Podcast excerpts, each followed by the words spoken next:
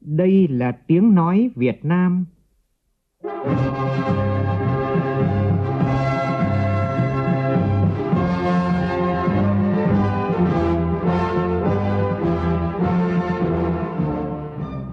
là tiếng nói Việt Nam, phát thanh từ Hà Nội, thủ đô nước Cộng hòa xã hội chủ nghĩa Việt Nam.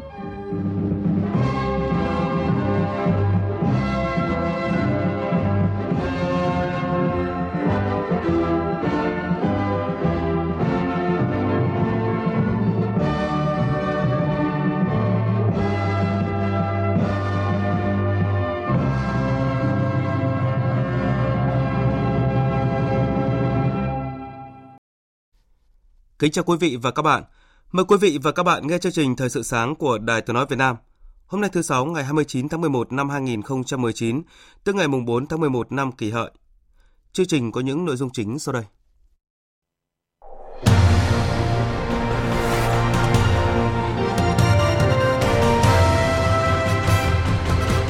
Bộ Giáo dục và Đào tạo chính thức bãi bỏ quy định về kiểm tra và cấp chứng chỉ ngoại ngữ theo chương trình giáo dục thường xuyên áp dụng từ ngày 15 tháng 1 năm tới.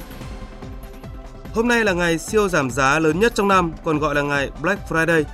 Theo ghi nhận, thay vì lấy ngày này để quảng bá sản phẩm kích cầu tiêu dùng, thì nhiều doanh nghiệp cửa hàng lại lợi dụng để khuyến mãi ảo, xả hàng tồn kho, khiến người tiêu dùng thất vọng. Tối qua tại tỉnh Cao Bằng lại xảy ra trận động đất thứ hai trong ngày. Nhiều ngôi nhà rung lắc mạnh, người dân phải dựng lán ngủ ngoài đồng vì lo sợ động đất tiếp. Trong phần tin thế giới, Phe đối lập ở Uruguay tuyên bố giành thắng lợi trong cuộc bầu cử tổng thống chấm dứt 15 năm cầm quyền của Đảng Mặt trận rộng rãi.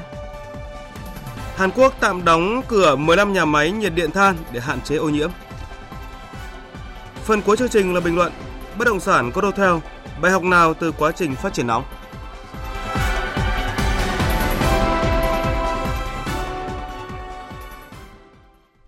Bây giờ là tin chi tiết.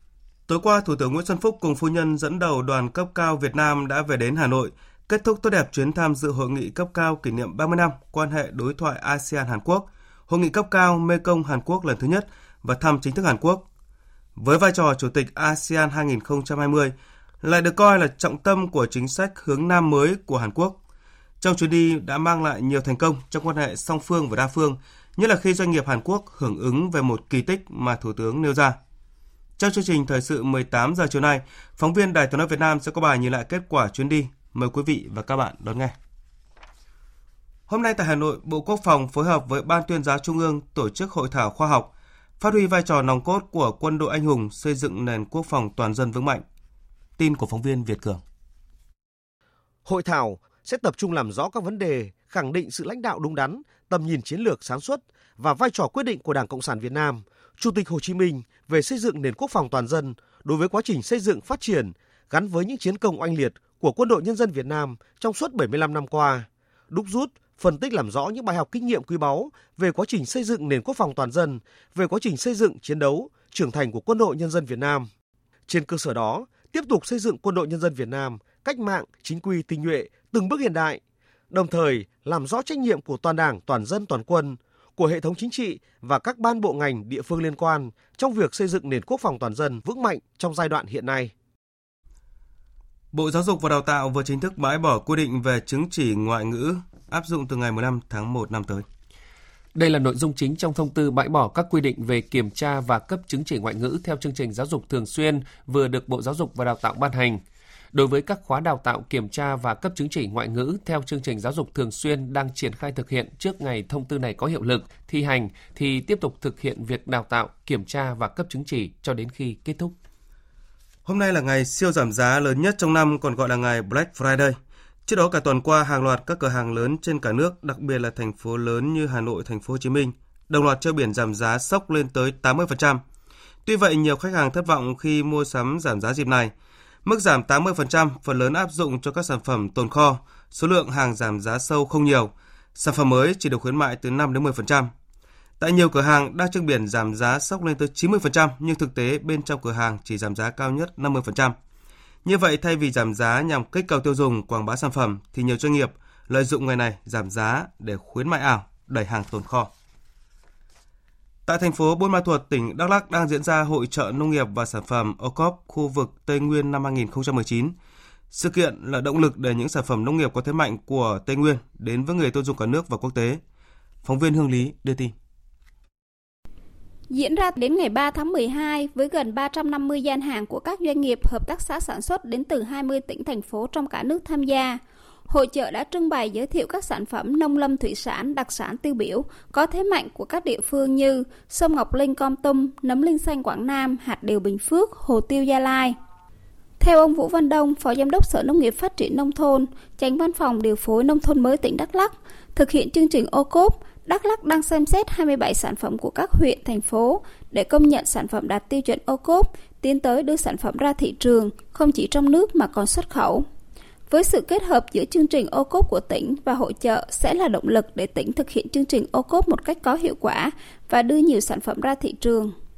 Chương trình mục tiêu mỗi 6 sản phẩm chủ yếu là hỗ trợ cho các cái doanh nghiệp vừa và nhỏ, rồi các nông trang, rồi các hợp tác xã, các đối tượng hiện nay mình nói là yếu thế trong lĩnh vực nông nghiệp à, nông thôn.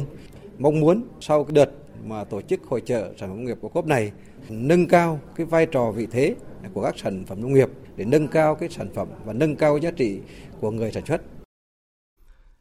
Tìm giải pháp đảm bảo cung cầu nguồn thịt lợn bình ổn thị trường tránh xảy ra tình trạng khan hàng ép giá đẩy giá lên cao dịp cuối năm, đặc biệt dịp trước trong và sau Tết Nguyên đán 2020 là vấn đề được đặc biệt quan tâm tại hội nghị giao thương kết nối cung cầu hàng hóa giữa thành phố Hà Nội và các tỉnh thành phố phía Bắc vừa diễn ra tại Hà Nội. Ghi nhận của phóng viên Phạm Hạnh.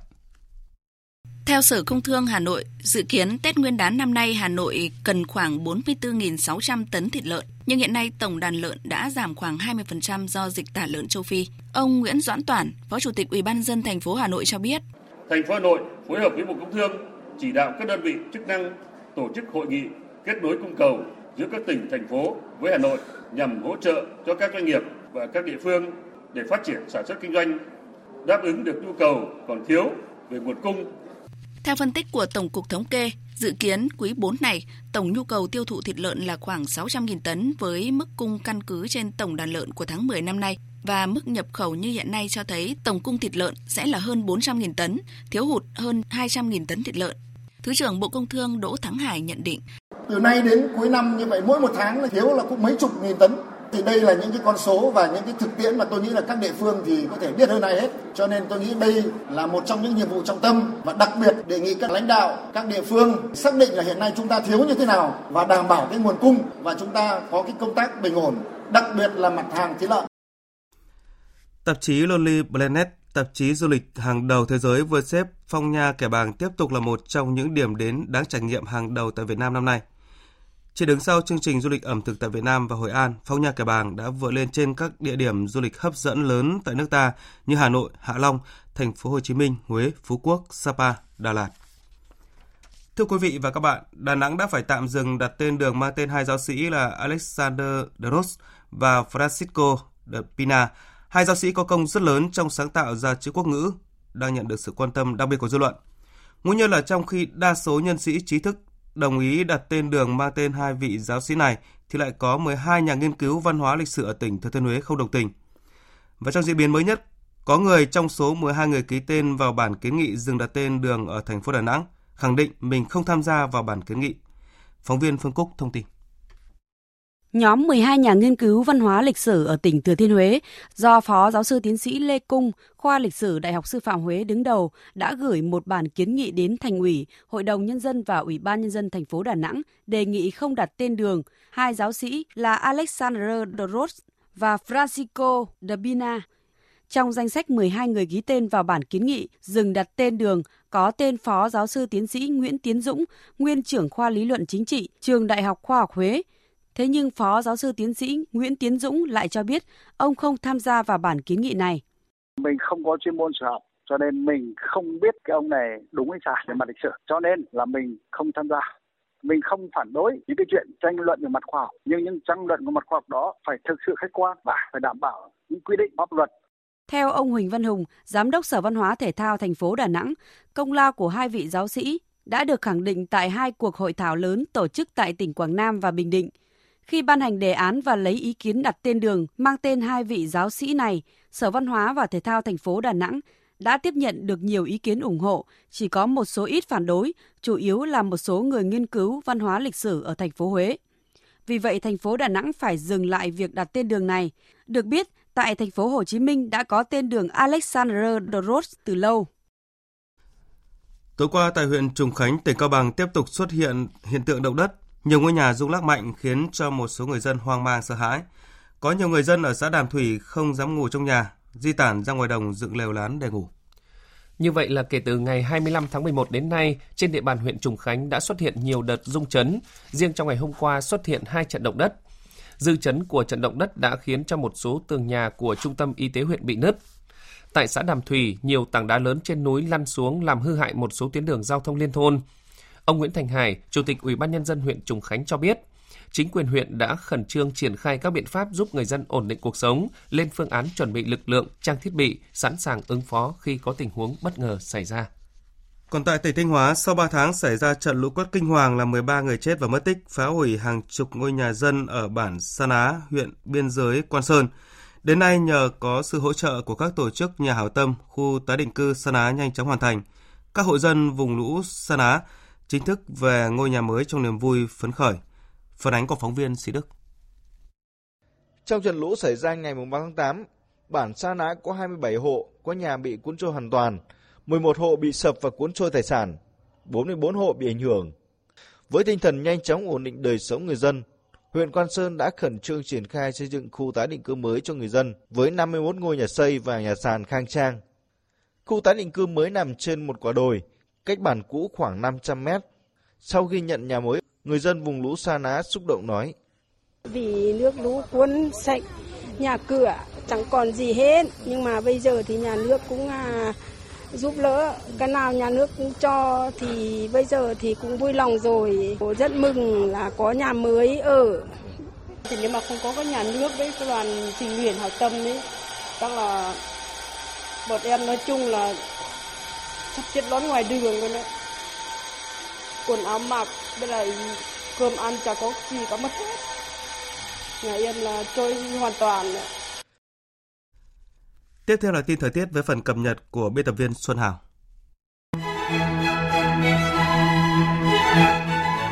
Thưa quý vị, không khí lạnh đã ảnh hưởng đến hầu hết các nơi thuộc Trung Trung Bộ và một số nơi khác thuộc Tây Bắc Bộ. Ở Vịnh Bắc Bộ duy trì gió đông bắc mạnh cấp 6, giật cấp 7. Sáng sớm nay, bộ phận không khí lạnh này tiếp tục ảnh hưởng đến các nơi khác ở Trung Trung Bộ và phía Tây Bắc Bộ. Ở Vịnh Bắc Bộ, vùng biển ngoài khơi các tỉnh từ Quảng Trị đến Ninh Thuận có gió đông bắc mạnh cấp 6, giật cấp 7, biển động.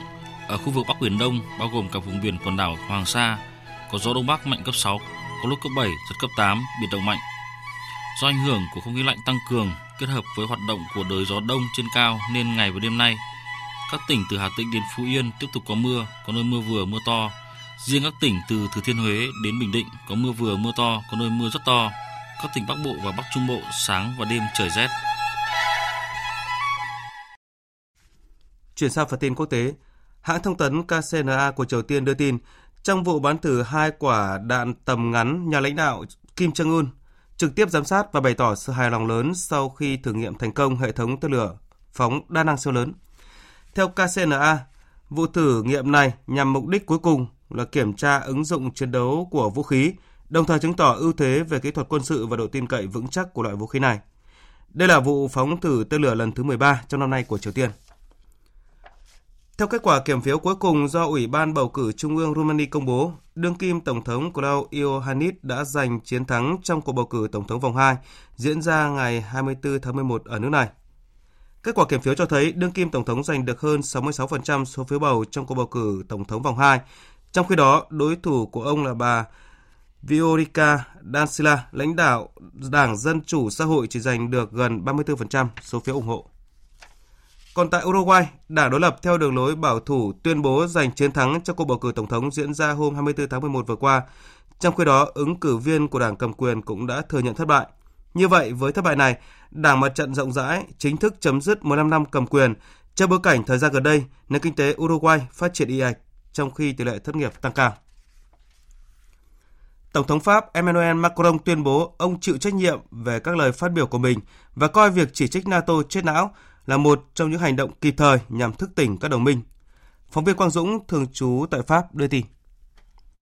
Phát biểu trong buổi họp báo chung với Tổng thư ký Khối quân sự Bắc Đại Tây Dương NATO Jens Stoltenberg tại thủ đô Paris ngày 28 tháng 11, Tổng thống Pháp Emmanuel Macron tuyên bố ông không hối tiếc vì đã đưa ra các chỉ trích gay gắt nhằm vào NATO cách đây 3 tuần và cho rằng những gì ông nêu ra có thể xem như là một lời kêu gọi thức tỉnh đối với các nước đồng minh trong liên minh quân sự này.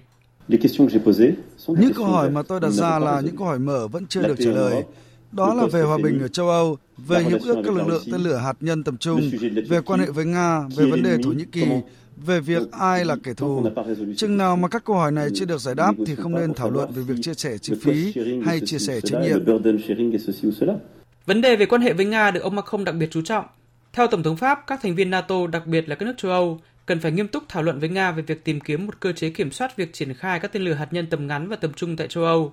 Về lâu dài, ông Macron cũng bảo vệ quan điểm cho rằng NATO phải có một cuộc đối thoại minh bạch, rõ ràng và theo một quan điểm thống nhất với Nga thì mới có thể đảm bảo được môi trường an ninh ổn định tại châu Âu. Đầu tuần tới từ ngày mùng 2 đến mùng 4 tháng 12, nguyên thủ các nước NATO sẽ nhóm họp thượng đỉnh tại London nhằm kỷ niệm 70 năm thành lập liên minh quân sự, đồng thời bàn về các ưu tiên chiến lược của khối này trong thời gian tới. Trong một phát biểu tại trụ sở Liên đoàn Ả Rập ở thủ đô Cairo, đại diện thường trực của Ai Cập tại Liên đoàn Ả Rập Alarodi tái khẳng định lập trường ủng hộ sự nghiệp của người Palestine. Phóng viên Thế Nguyễn thường trú tại Ai Cập đưa tin. Lập trường ủng hộ sự nghiệp độc lập của người dân Palestine đã tiếp tục được nhắc lại trong buổi lễ kỷ niệm Ngày đoàn kết quốc tế với nhân dân Palestine do Liên đoàn Ả Rập tổ chức vào ngày 28 tháng 11 vừa qua.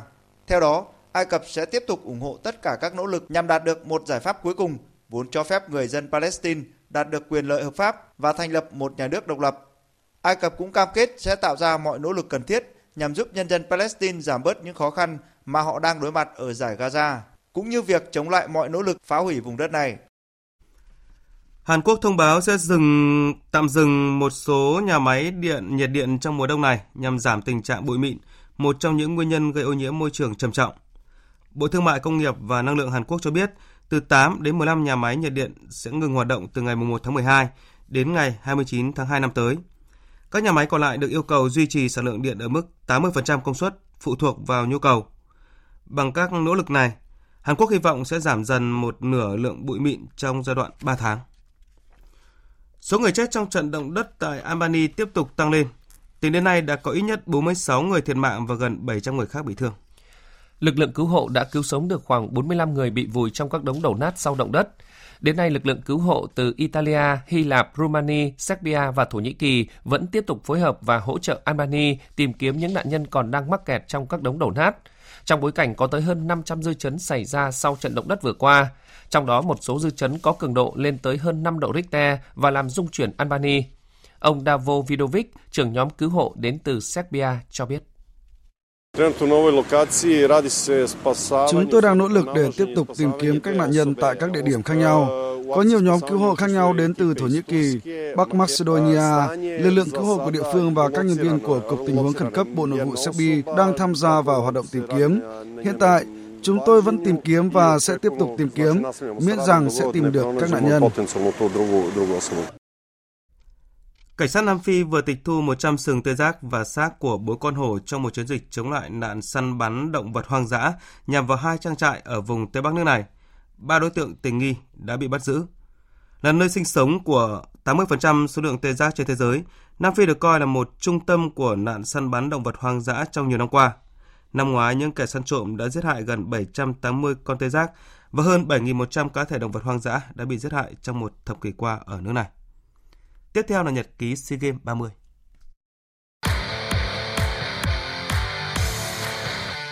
Nhật ký SEA Games 30 Nhật ký SEA Games 30 Thưa quý vị và các bạn, lễ thượng cờ các nước tham dự Đại hội Thể thao Đông Nam Á lần thứ 30 SEA Games 30 sẽ được tổ chức vào chiều nay tại quảng trường của làng vận động viên tại thành phố Clark, Philippines. Đoàn thể thao Việt Nam tham dự đại hội lần này có 568 vận động viên, tranh tài ở 43 trong tổng số 56 môn thi đấu của đại hội. Hiện các thành viên của đoàn đã hội quân đầy đủ ở Philippines. Mục tiêu của đoàn là lọt vào top 3 nước dẫn đầu. Chiều và tối qua tiếp tục diễn ra các trận đấu trong khuôn khổ bảng B môn bóng nam nam SEA Games. Đội tuyển U22 Việt Nam có chiến thắng đậm 6-1 trước đội U22 của Lào. Qua đó giữ vững ngôi đầu bảng. Ở trận đấu cùng giờ, đội tuyển U22 Thái Lan cũng có chiến thắng đậm 7-0 trước đội tuyển U22 Brunei. Ở trận đấu tiếp sau đó, đội tuyển U22 Indonesia có chiến thắng 2-0 trước U22 Singapore, qua đó cùng được 6 điểm sau hai lượt trận nhưng kém hiệu số bàn thắng so với đội tuyển Việt Nam, nên U22 Indonesia đứng ở vị trí thứ hai. Hai đội U22 Việt Nam và U22 Indonesia sẽ gặp nhau vào ngày 1 tháng 12 tới. Chuyển sang tin thể thao đáng chú ý khác, theo bảng xếp hạng FIFA tháng 11 vừa được công bố, đội tuyển Việt Nam tiến 3 bậc từ hạng 97 lên hạng 94 thế giới, đứng thứ 13 châu Á và số 1 Đông Nam Á. Với vị trí này, đội tuyển Việt Nam đã kết thúc năm nay với thứ hạng cao nhất trong vòng hơn 20 năm trở lại đây. Chiều qua thì các cung thủ Việt Nam cũng đã mang tin vui khi giành hai vé tham dự Olympic 2020 từ giải vô địch bắn cung châu Á năm nay, đồng thời là vòng loại Olympic 2020 khu vực châu Á ở Thái Lan. Kết thúc giải, đội tuyển bắn cung Việt Nam đã giành một huy chương vàng, hai huy chương bạc và một huy chương đồng. Đặc biệt giành hai suất tham dự Olympic 2020 đều ở nội dung cung một giây thuộc về hai cung thủ Đỗ Thị Ánh Nguyệt ở Hà Nội và Nguyễn Hoàng Phi Vũ ở Hải Dương. Đây cũng là lần đầu tiên bắn cung Việt Nam giành vé tham dự Olympic. Như vậy, tính đến thời điểm này, thể thao Việt Nam có 4 suất trực tiếp tham dự Olympic 2020 thuộc về Nguyễn Huy Hoàng ở môn bơi, Lê Thanh Tùng ở môn thể dục dụng cụ và Nguyễn Hoàng Phi Vũ, Đỗ Thị Ánh Nguyệt ở môn bắn cung.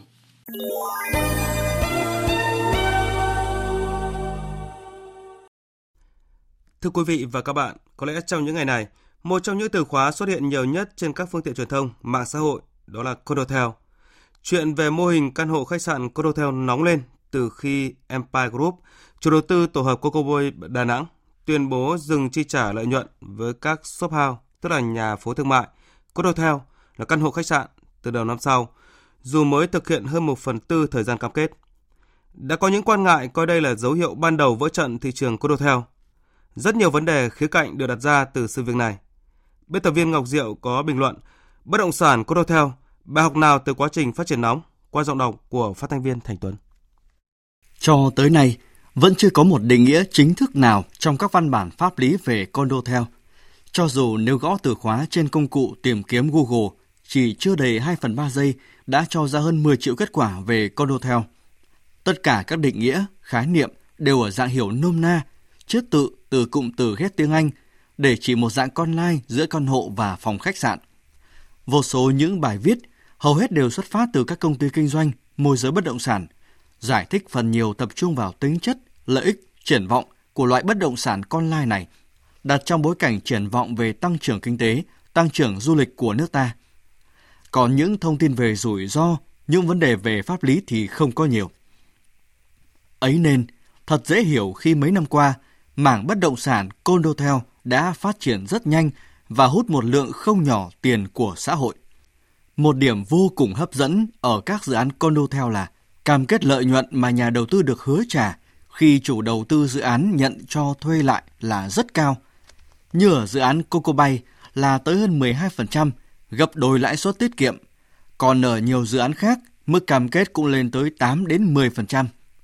Sau giai đoạn 3-4 năm phát triển nóng, thì nay thị trường này đã chững lại. Nguyên nhân chủ yếu do tính pháp lý của loại hình bất động sản này chưa có, nhà đầu tư thận trọng hơn. Theo thống kê của các công ty tư vấn bất động sản, trong 6 tháng đầu năm nay, có tới 11.800 căn condotel được chào bán, nhưng tỷ lệ condotel bán được chỉ chiếm 1 phần tư nguồn cung và trên thị trường vẫn còn tồn động rất nhiều. Với những cá nhân đang đầu tư, có lẽ giờ đang ở tâm trạng ôm cục than nóng, bởi nhãn tiền với câu chuyện từ Coco Bay không lấy gì bảo đảm dự án họ đang đầu tư cũng không xảy ra chuyện tương tự. Vấn đề đặt ra ở đây cho cơ quan quản lý, chủ dự án và người mua bất động sản, nhà đầu tư là gì?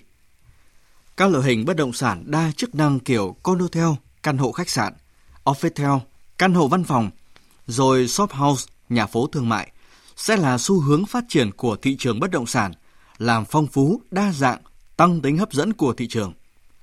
Vấn đề, cơ quan quản lý phải dự báo đón được những xu hướng này để có những chính sách phù hợp. Còn để tình trạng như hiện nay, cũng có phần lỗi lớn của các bộ ngành có liên quan như Bộ Xây dựng, Bộ Tài nguyên Môi trường khi không ra được bất cứ một quy định hoặc đề xuất xây dựng khung pháp lý liên quan. Khi thị trường đã phát triển nóng, với lượng hàng hóa rất lớn, nhưng tính pháp lý mù mờ, chủ đầu tư có thể vẽ vời, thổi phồng, quảng cáo quá mức. Rồi khi có chuyện, chủ dự án, nhà đầu tư cá nhân tự xử với nhau theo những hợp đồng đầu tư mua bán mà rất có thể những hợp đồng này sẽ bị coi là vô hiệu thì phần thiệt thòi chắc chắn thuộc về các cá nhân đầu tư.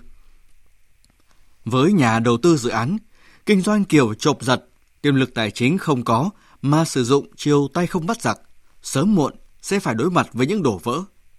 Với nhà đầu tư cá nhân, bài học không bao giờ cũ là phải tìm hiểu kỹ càng để hạn chế rủi ro ở mức thấp nhất. Còn đã đầu tư thì phải chấp nhận rủi ro. Khó có thể nói những người sẵn sàng xuống tay tiền tỷ là ngây thơ, thiếu hiểu biết. Những miếng bánh vẽ luôn rất hấp dẫn, lòng tham khiến người ta quên đi những thẩm định cơ bản và cần thiết. Thị trường bất động sản Việt Nam vẫn ẩn chứa nhiều rủi ro, phát triển thiếu bền vững, mà vụ việc Coco Bay, Condotel là một cảnh báo mới. Sự lúng túng trong quản lý sẽ tiếp tục đẩy thị trường tới trạng thái đầy tiềm năng đầu cơ và tiềm ẩn rủi ro, bất ổn xã hội, chứ không chỉ riêng về khía cạnh kinh tế. Quý vị và các bạn vừa nghe bình luận Bất động sản Condotel bài học nào từ quá trình phát triển nóng của biên tập viên Đài tiếng nói Việt Nam. Trong chương trình thời sự đồng hành sáng ít phút nữa, chúng tôi tiếp tục đề cập nội dung này. Mời quý vị và các bạn đón nghe. Dự báo thời tiết Phía Tây Bắc Bộ đêm và sáng nhiều mây, có mưa vài nơi, trưa chiều trời nắng, gió nhẹ, sáng sớm và đêm trời rét, nhiệt độ từ 16 đến 25 độ, riêng Lai Châu Điện Biên từ 27 đến 29 độ. Phía Đông Bắc Bộ và Thanh Hóa nhiều mây không mưa, trưa chiều giảm mây trời nắng, gió Đông Bắc cấp 2, cấp 3, sáng và đêm trời rét, nhiệt độ từ 17 đến 24 độ, có nơi trên 24 độ. Các tỉnh từ Nghệ An đến Thừa Thiên Huế nhiều mây, có mưa, có nơi mưa vừa. Riêng Thừa Thiên Huế có mưa vừa, mưa to, có nơi mưa rất to, gió Bắc đến Tây Bắc cấp 3, cấp 4. Phía Bắc sáng và đêm trời lạnh, nhiệt độ từ 20 đến 26 độ, phía Nam có nơi trên 26 độ. Các tỉnh ven biển từ Đà Nẵng đến Bình Thuận nhiều mây, có mưa vừa, mưa to, có nơi mưa rất to. Riêng Ninh Thuận, Bình Thuận có mưa rào và rông vài nơi, gió Đông Bắc cấp 3. Nhiệt độ từ 23 đến 29 độ, phía Nam từ 28 đến 31 độ. Tây Nguyên có mây, ngày nắng, chiều tối và đêm có mưa rào vài nơi, gió Đông Bắc cấp 2, cấp 3, nhiệt độ từ 18 đến 29 độ. Nam Bộ có mây, ngày nắng, chiều tối và đêm có mưa rào vài nơi, gió Đông Bắc cấp 2, cấp 3, nhiệt độ từ 22 đến 34 độ, có nơi trên 34 độ. Khu vực Hà Nội nhiều mây không mưa, trưa chiều giảm mây hửng nắng, gió Đông Bắc cấp 2, cấp 3, sáng và đêm trời rét, nhiệt độ từ 17 đến 24 độ. Dự báo thời tiết biển, Vịnh Bắc Bộ không mưa, tầm nhìn xa trên 10 km, sáng có gió Đông Bắc cấp 6, giật cấp 7, sau giảm xuống cấp 4, cấp 5, biển động. Vùng biển từ Quảng Trị đến Quảng Ngãi, từ Bình Định đến Ninh Thuận có mưa rải rác ở ven bờ, tầm nhìn xa trên 10 km, giảm xuống 4 đến 10 km trong mưa, gió Đông Bắc cấp 6, giật cấp 7, biển động. Vùng biển từ Bình Thuận đến Cà Mau có mưa rào và rông vài nơi, tầm nhìn xa trên 10 km, gió Đông Bắc cấp 4, cấp 5. Vùng biển từ Cà Mau đến Kiên Giang và Vịnh Thái Lan có mưa rào và rông vài nơi, tầm nhìn xa trên 10 km, gió Đông Bắc đến Đông cấp 4. Khu vực Bắc Biển Đông và khu vực quần đảo Hoàng Sa thuộc thành phố Đà Nẵng có mưa vài nơi, tầm nhìn xa trên 10 km, gió Đông Bắc cấp 6, có lúc cấp 7, giật cấp 8, biển động mạnh. Khu vực giữa Biển Đông có mưa rào và rông vài nơi, tầm nhìn xa trên 10 km, gió Đông Bắc cấp 5, có lúc cấp 6, giật cấp 7, biển động. Khu vực Nam Biển Đông và khu vực quần đảo Trường Sa thuộc tỉnh Khánh Hòa có mưa rào rải rác và có nơi có rông. Trong cơn rông có khả năng xảy ra lốc xoáy và gió giật mạnh. Tầm nhìn xa trên 10 km, giảm xuống 4 đến 10 km trong mưa, gió Đông Bắc cấp 4, cấp 5.